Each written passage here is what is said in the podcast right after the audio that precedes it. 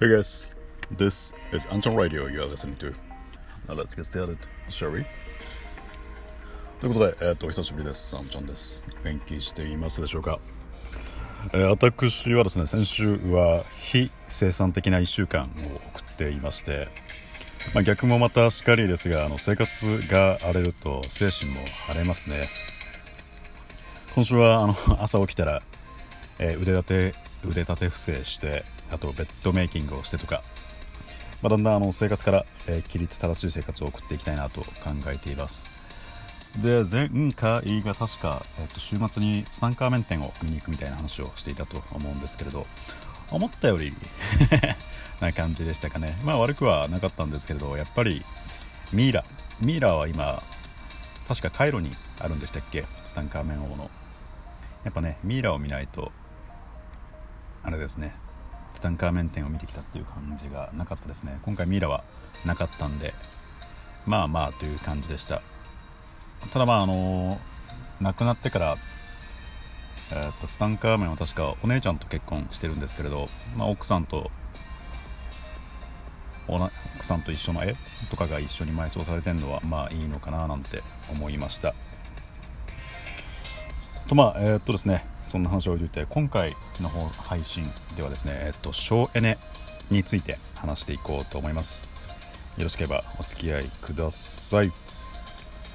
で、えーまずはラジオトークトーク話していこうと思うんですが、えー今回はですねここ数日やたら私が聴いている、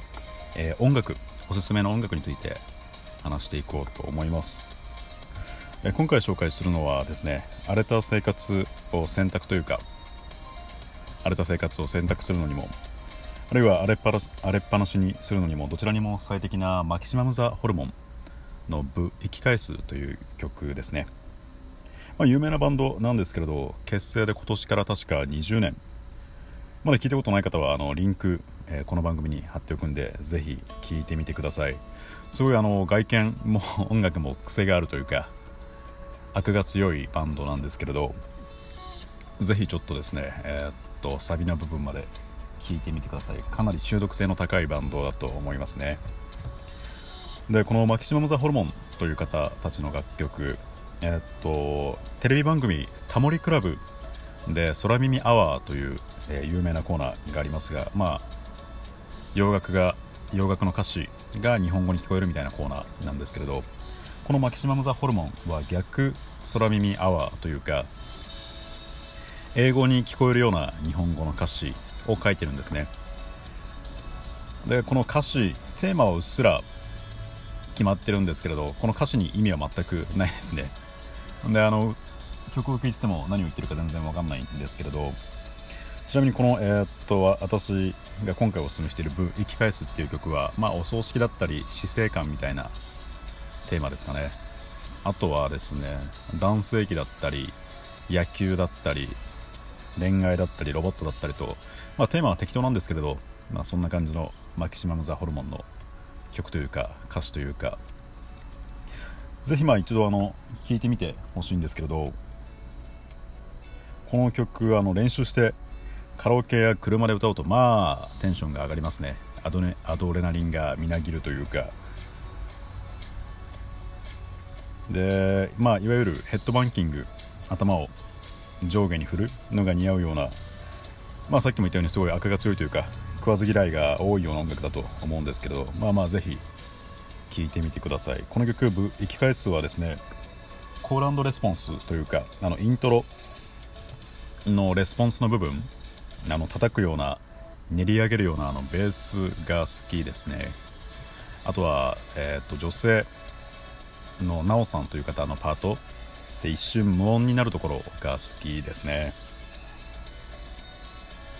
えーっとということで、えーマキシマム・ザ・ホルモンの「ブ生き返す」という曲よろしければリンクを貼っておくので結構アクは強いんですけれどぜひ、えーサビまで一度聴いてみてください。で、えーっと聞いていただくと分かると思うんですがまあ、えーっと私、え最近ここ数日はストレスが溜まっていたようででまあ、何かと今はねあのストレスが溜まりやすい社会だと思いますので。ん？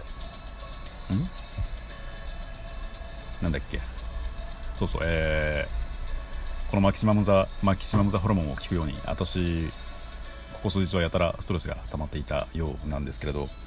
まあそんなことに関連して本編に入っていこうと思いまして。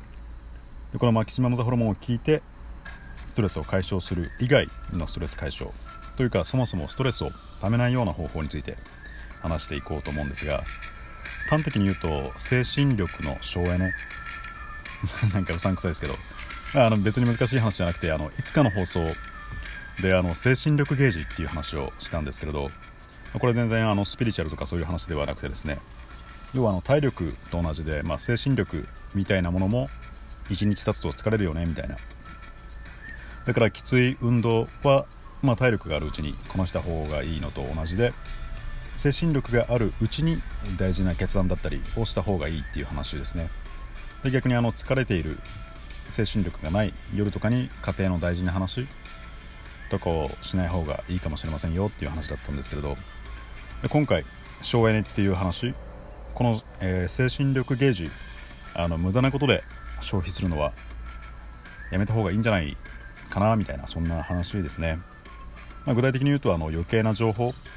はシャットアウト締め出しちゃえばいいんじゃないかとそういう話でして。まあ例えばニュースですね、まあ、ちょっとひどいことを言いますけれど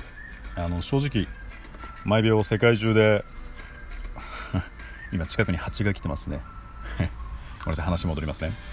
ちょっとひどいことを言いますが正直あの毎秒世界中で2名亡くなっているんですが、まあ、世界中でしょ、えー、2名亡くなっていようが、まあ、近いうちにスイスで、えー、仮想通貨が生まれようがベネズエラでひどい人が大統領になろうがあるいはかけそば盛りそばの話とかあるいはメンバーがロリコンだろうがアイドルが誰かと付き合っていようが私には一切関係ないんですね。で私はまあ小さい男なんでですね家族とあとはまあ周り20人くらいが幸せだったらでまあもちろん余裕があったら他の他人の方にも親切にしたいとは思うんですけれど。まあまあ言っても家族あとは周りの20人くらいが幸せだったら私はそれで十分なんですね。不倫してる芸能人に興味ないしまあ後ろからタックルしてようがまあああそうですかみたいな私にとっては話ですね。要はあの必要ない情報あのニュースとかを見てると多分それだけで精神力を使うと思うんですね。で必要ない情報で精神力というか感情を消費するのはもったいなくないですか？みたいな。そんな話ですね。